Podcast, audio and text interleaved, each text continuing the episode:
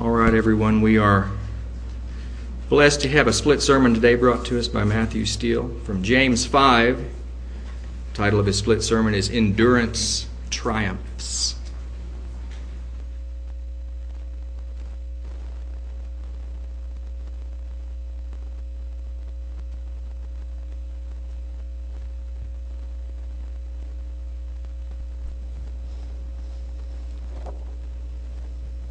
Hello, everybody. I hope we're enjoying uh, what may well be a rainy Sabbath. But I, uh, I'm not going to complain too much. I planted some new trees, fruit trees in my uh, back garden, and they need a lot of water. Thirsty little creatures. Um, before I get into my message, excuse me, I just want to let you know I printed off, uh, you know, I tend to do this every year now, a Pentecost calendar we're about three weeks in, so it's a little late, but you can, you know, mark off each of the days. Um, it's not quite, you know, uh, as good as last year, I don't think, but anyway. So Pentecost calendar, and they're over here on the uh, sound booth ledge over yonder, and one per family or so. And if if you don't get one, let me know, and I can print print out some more. So I know there's at least, uh, what, about 30 of our number here that have been going through the book of James and studying uh, the Beth Moore Bible study, Mercy Triumphs. And if you have not been going through the women's Bible study, you may be married to somebody that is, and so therefore maybe you've been going through the book of James, whether you wanted to or not. Um, and Renee is always sharing with me things that she's learned and things that uh, other people have shared with her. And it's really beneficial for me in my studies. And it helps, uh, it helps me in lots of ways. And it led to this particular message today. You know, long before there was an Occupy Wall Street movement, you know what I mean by that, right? The folks that are protesting against the excessive wealth and power being consolidated in Wall Street. And we've had Occupy Wall Street, and we've had Occupy uh, LA, I think, and there's Occupy London. It even went international. Well, long before there was an Occupy Wall Street, there was Occupy Jerusalem. Occupy Jerusalem. Long before there was protests against one, the 1% of the richest people in our world, there was James, the brother of Jesus, calling out the super rich of his day, calling them out for their practices and for what they did with their wealth. In fact, in many ways, much of what he says in the first few verses of James chapter 5 are prophetic. Prophetic not only throughout the ages, but specifically for our time today. He says in James chapter 5 verse 1, "Come now, you rich, weep and howl for your miseries that are coming upon you. Your riches are corrupted. Your garments are moth-eaten. Your gold and silver are corroded. Gold and silver don't corrode but such is their corruption that their gold and their silver corrodes. And their corrosion will be a witness against you and will eat your flesh like fire. You have heaped up treasure in the last days. Indeed, the wages of the laborers who mowed your fields, which you kept back by fraud, cry out. And the cries of the reapers have reached the ears of the Lord of the Sabaoth, or some people may say Sabbath. But it's not Sabbath as in Saturday Sabbath. This word means the commander of the armies of heaven. It is a title, in fact. You have lived on the earth in pleasure and luxury. You have fattened your hearts as in the day of slaughter. You have condemned. You have murdered the just. He does not resist you. these rich people, powerful people, they oppressed the laborers. And they did so to gain more wealth when they already had so much, when they had more than the mind could imagine what to do with.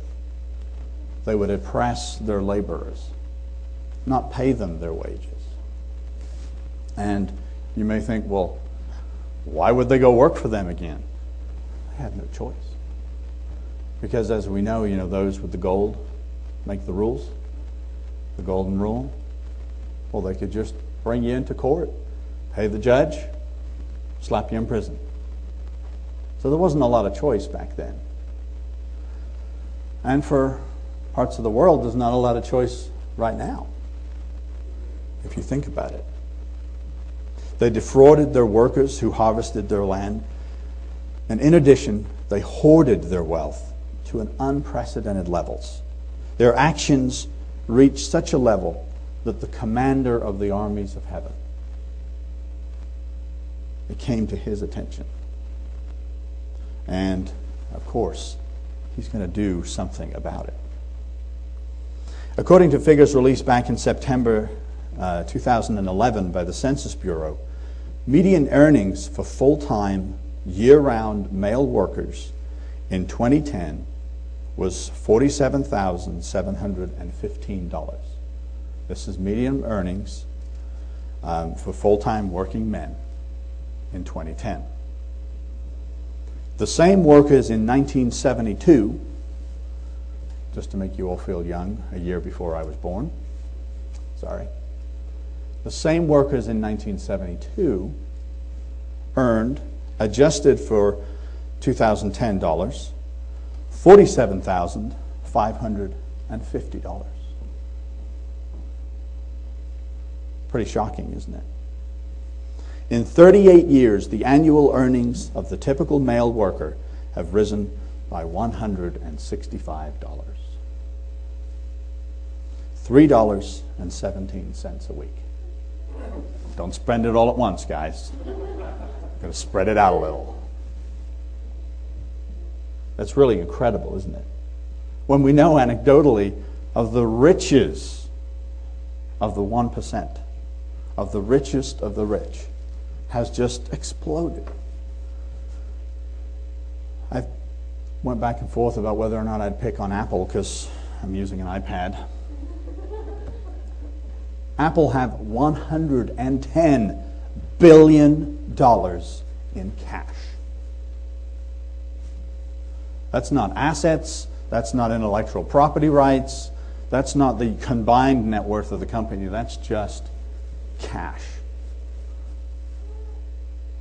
And they've finally been, their arms been twisted to give shareholders some dividends of about 10 billion a year. That's nice of them, isn't it? Unbelievable riches.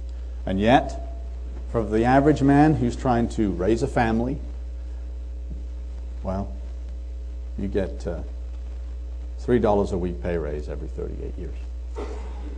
That's great.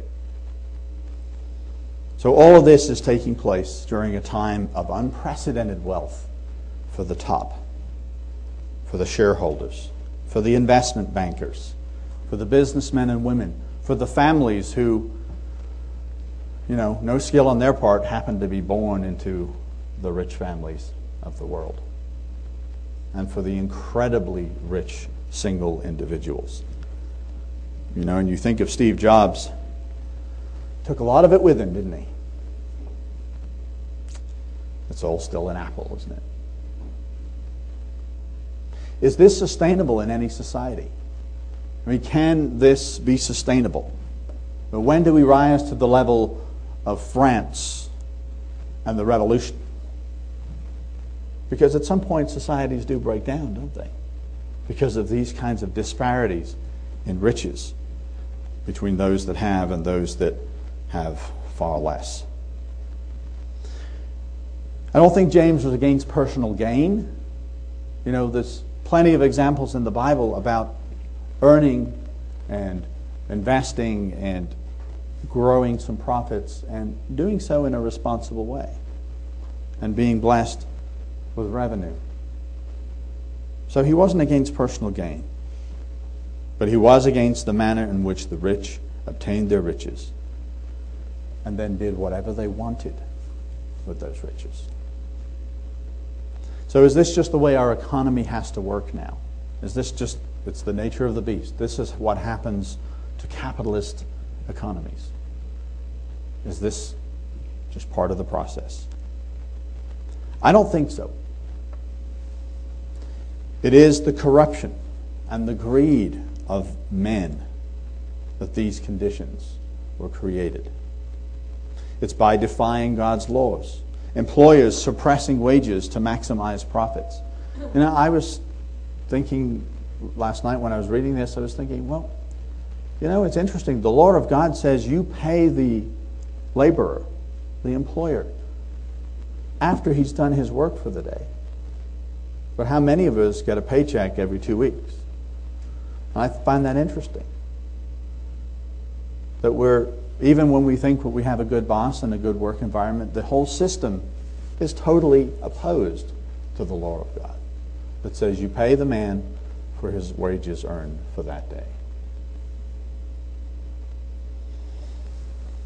The same thing that James saw back then, as I've already stated, is going on today.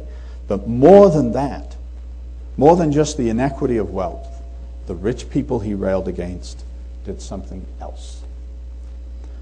In the NIV and the Authorized Standard Version, they have a slightly different translation for verse 6. They both essentially say this You have condemned and murdered the innocent one who was not opposing you. So, more than just greed, more than just corruption, rich and powerful movers and shakers in Jerusalem, which were also the religious leaders, more than just their corruption, they conspired to kill the just one, the only just one, the innocent one, Jesus himself, as we know the Son of God. And Jesus foretold this in Matthew. Matthew chapter 21. They knew who he was. They knew that he was the son of the landlord, of the landowner, but they killed him anyway. They wanted their wealth, their lifestyle, their power, their positions, so they killed him. And know, when you look at it in this light, it makes much more sense how they were able to whip up a crowd to yell, Crucify him. These guys were influential. Money talks.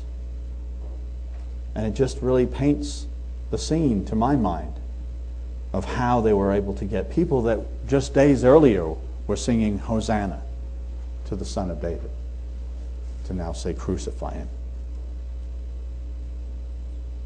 What would you think would happen if Jesus were to arrive in Wall Street and start knocking over all their electronic money changing machines? Kicking down a few file servers, cutting some network cables, and throwing it all out in the street. Not to mention what he would do with that large bull out front. What do you think would happen? You think all the power men of New York City and Washington, D.C. would say, oh, it's okay, that's all right? I don't think so. They tolerated the Occupy Wall Street for a little while, but I think they would still kill the Son of God.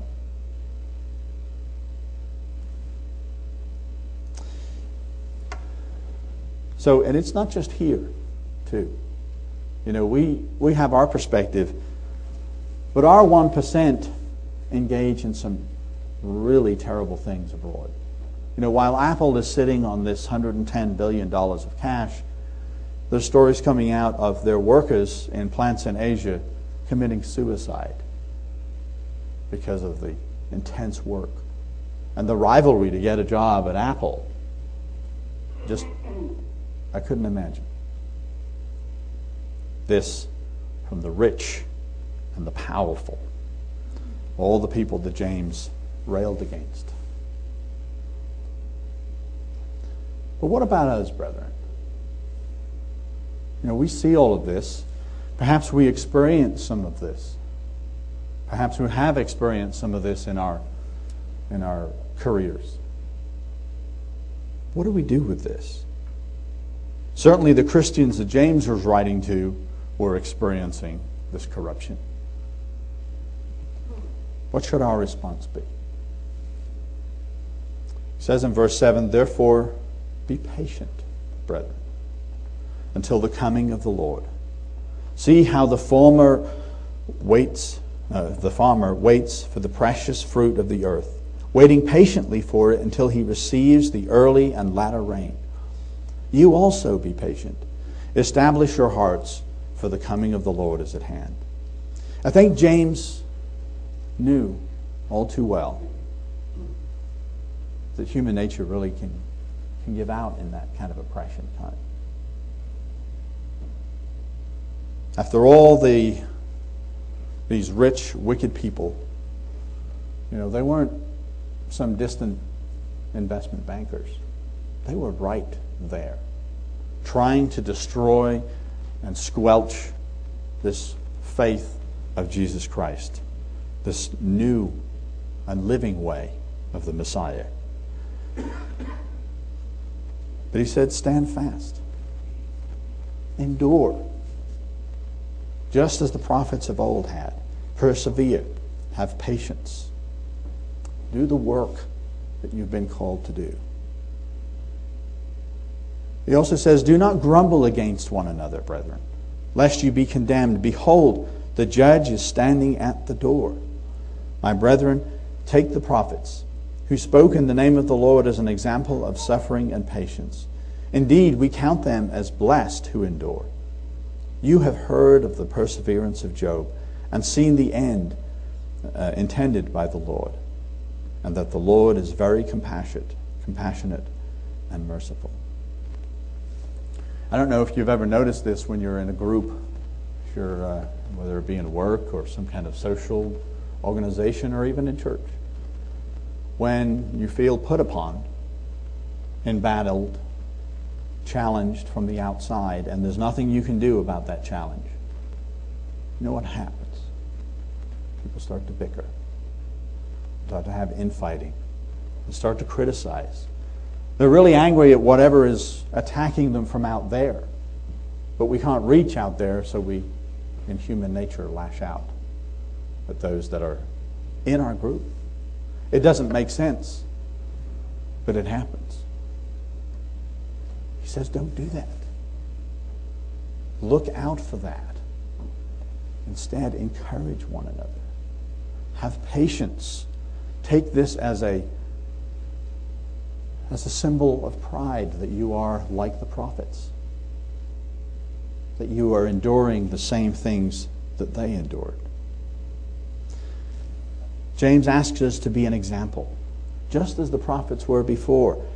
He very much saw us as prophets, as witnesses against the darkness and the corruption of the world. He continues in verse 12 But above all, my brethren, do not swear either by heaven or by earth or with any other oath, but let your yes be yes and your no be no, lest you fall into judgment. Don't swear, but tell the truth. Don't try and persuade by the, you know, the, the grand oath that you're making. I swear on my mother's life. Well, firstly, it doesn't belong to you. And secondly, let your yes be yes. Your no be no. What does the swearing have to do? To me, it always sounds like somebody is trying to persuade you of a lie rather than the truth. Instead, our yes should be yes, our no be no, and we should just follow the example of our King when we are questioned about what we believe. He said he came to bear witness to the truth so should we. It would appear also that James felt the need to caution us, prepare us for some legal proceedings. You know, put your hand on the Bible and swear. No. I won't do that. I'll just tell you the truth. I would say yes, I'll say no. Or I might take the fifth, but you know. The truth. Just as the prophets of old endured with patience, we must endure the wickedness of men, so that the judgment of God, when it appears, will be seen by all as being just. Because we'll be there as witnesses to say, yeah, they really did do these things, and they really are deserving of the judgment that is coming upon them. James says we must endure. Jesus himself told us before in Matthew 10, verse 16 Behold, I send you out as sheep in the midst of wolves. Therefore, be wise as servant and as harmless as doves. But be aware of men. For they will deliver you up to councils and scourge you in the synagogues. You will be brought before governors and kings for my sake, as a testimony to them and to the Gentiles. But when they deliver you up, do not worry about what you should speak, for it will be given you in that hour what you should speak. For it is not you who speaks, but the Spirit of the Father who speaks in you. Now, brother will give up brother to death, and father his child, and children will raise up against their parents and cause them to be put to death. And you will be hated by, by all for my name's sake, but he who endures to the end will be saved.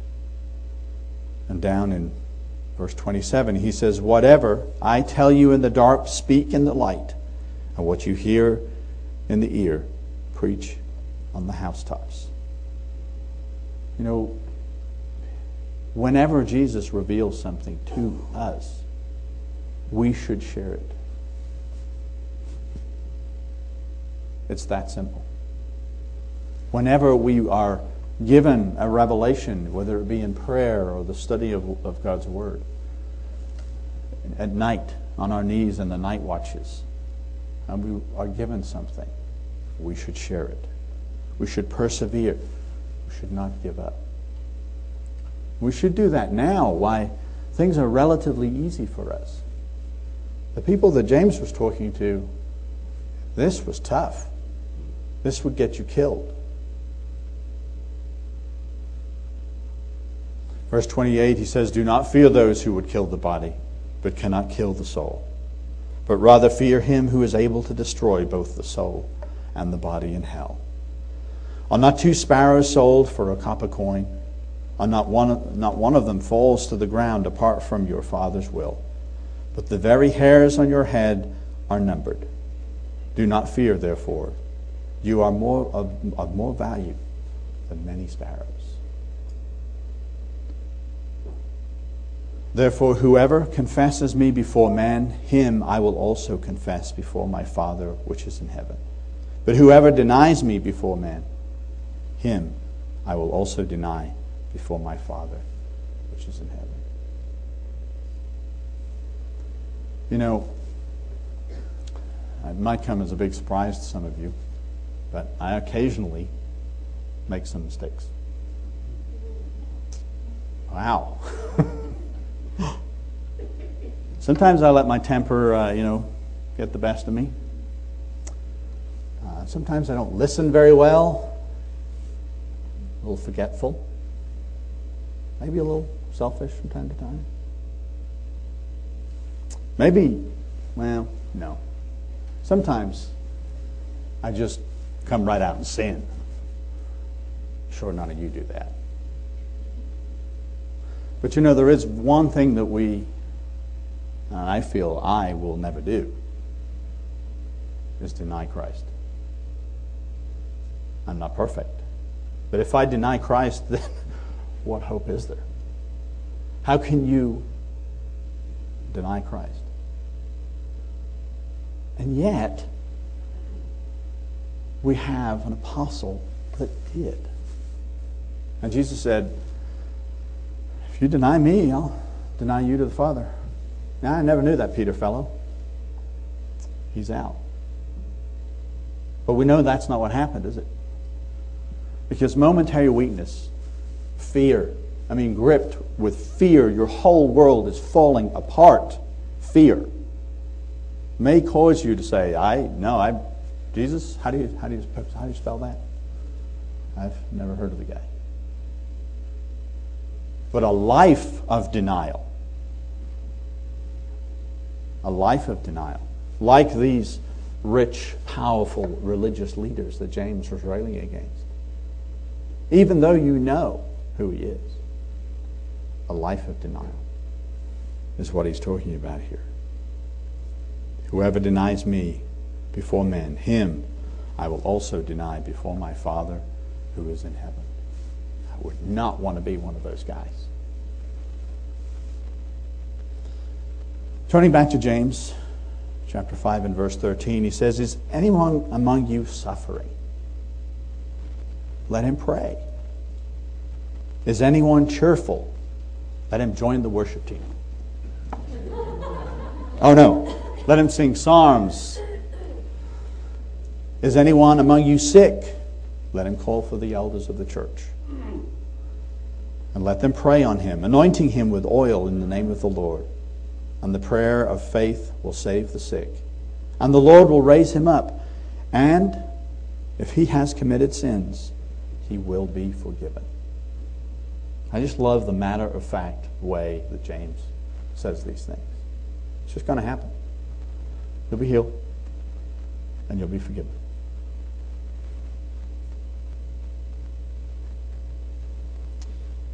Confess your trespasses to one another and pray for one another that you may be healed. You know, I think there's a lot in James, especially ladies that you've studied James here in the last few weeks more intently. There's a lot in James to go, oh, we don't do any of that. And make you feel about this big. But these things right here, we do. There's lots of folks that don't. And we should be glad that God has given the grace and the wisdom to us to do these things. We do anoint with oil and lay on hands and pray for healing. We do these things. We do pray when we're suffering. And we pray when others are suffering for them. And we praise. And we sing praises. Old hymns, new songs, whatever it may be. We do these things. This is good. We do all of these things. He continues The effective, fervent prayer of a righteous man avails much. Elijah was a man with a nature like ours, and he prayed earnestly that it would not rain. And it didn't rain on the land for three years and six months. And he prayed again, and the heaven gave rain, and the earth produced its fruit. He says, Brethren, I, if anyone among you wanders from the truth, and someone turns him back, let him know that he who turns a sinner from the error of his way will save a soul from death and cover a multitude of sins. It's fascinating to me that James ends his, his epistle with Elijah and with this redeeming of a brother who's falling away, who's falling from the truth. Is he trying to link the two together? Is there something here between the example of Elijah and restoring someone? Well, let's take a look real quick. In 1 Kings chapter 18, we pick up the story of Elijah. So, he's called fire down from heaven. It's destroyed everything in its way, the sacrifice covered with water and the stones and everything else.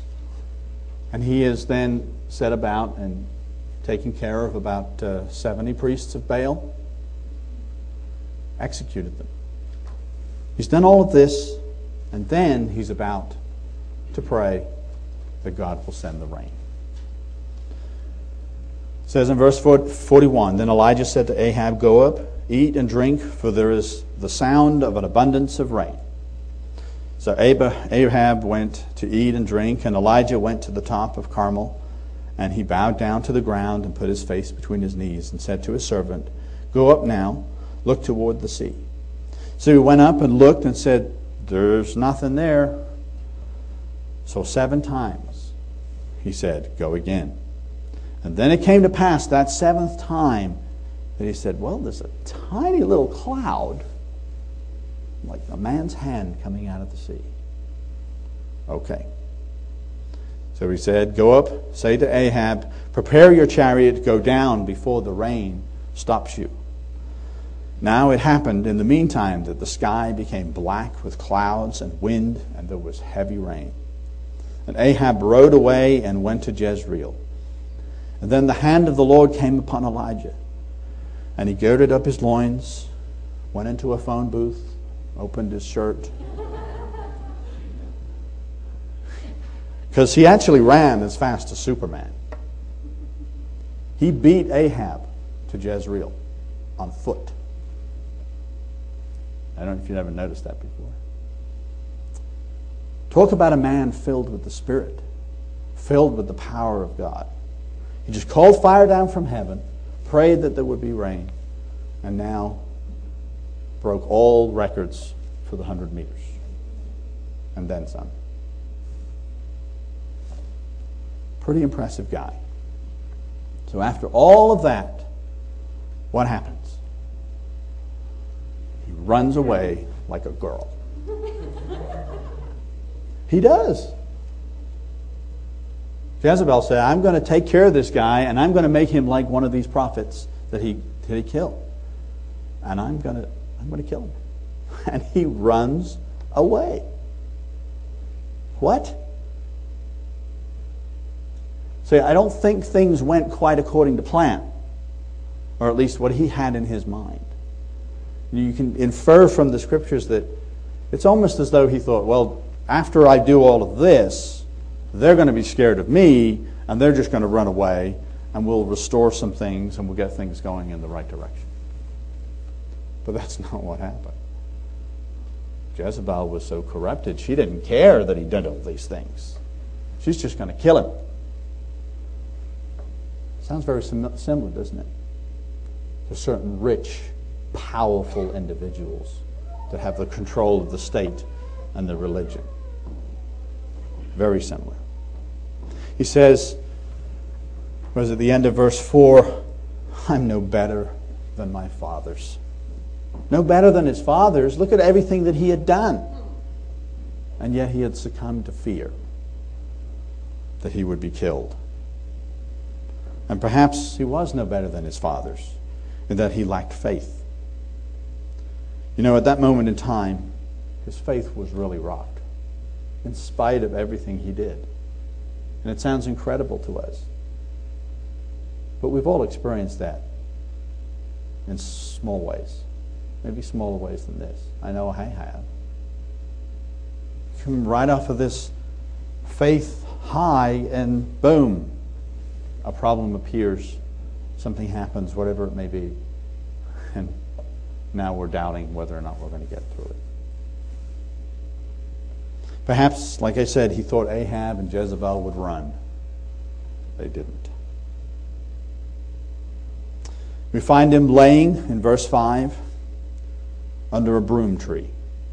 And suddenly an angel touched him and said, Arise and eat. And he looked, and by there there was a cake baked on coals and a jar of water. So he ate and drank and lay down. And the angel of the Lord came back a second time, touched him, and said, Arise and eat because the journey is too great for you. So he arose and ate and drank and went on the strength of that food 40 days and 40 nights, as far as Horeb, the mountain of God.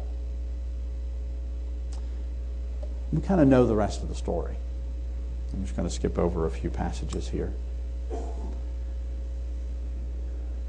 Let's pick it back up in verse 13. It said, So so it was when Elijah heard it that he wrapped his face in his mantle and went out and stood at the entrance of the cave. And suddenly a voice came to him and said, Elijah, what are you doing here? What are you doing here? What is this all about? What are you doing here? He said, I've been very zealous for the Lord God of hosts because of the children of Israel have forsaken your covenant and tore down your altars and killed your prophets with the sword. And I alone am left, and they seek my life. Then the Lord said to him, Go, return on your way to the wilderness of Damascus, and when you arrive, anoint Hazael king over Syria, and you shall also anoint Jehu, the son of uh, Nimshi, as king over Israel. And Elisha, the son of that guy, how do you say that? Shaphat of Abel Menelah, you shall anoint as prophet in your place. And it shall be that whosoever escapes the sword of Hazael, Jehu will kill, and whoever escapes the sword of Jehu, Elisha will kill. Yet I have reserved 7,000 in Israel, all whose knees have not bowed to Baal, and every mouth that has not kissed him. God specifically, in this passage, specifically the person, Jesus Christ, as we to know him, went after Elijah, found him where he was, and said, What are you doing here? What are you doing? And woke him up and restored him, physically feeding him, but more importantly, spiritually restoring him. I wonder, could we say that Elijah, like what James was talking about at the very last verses of, of James 5, was Elijah falling from the truth? Was he falling away? He had a lack of faith for sure. He had a weakness. He ran away from his obligations. And Jesus, as his habit is, goes out to find the lost and to bring them back and to restore. You know, Elijah is like us, and we are like him. We're weak, and we're frail, and we have times of great faith, and we have times of weakness and fear. But that should be encouraging to us. Not only because of what James tells us for one another to look out for each other, that when we see a brother falling, slipping away, to come after that one and restore that one. And as he says, cover a multitude of sins. But we have a Savior that will also do it, as example here. But I want to ask you a question. What if God didn't go after Elijah? What if nobody went after him to restore him back, to strengthen him again, physically and spiritually? What would have happened? What would we have lost?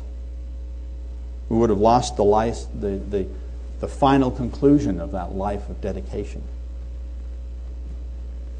The transfiguration wouldn't have had Elijah in it, right?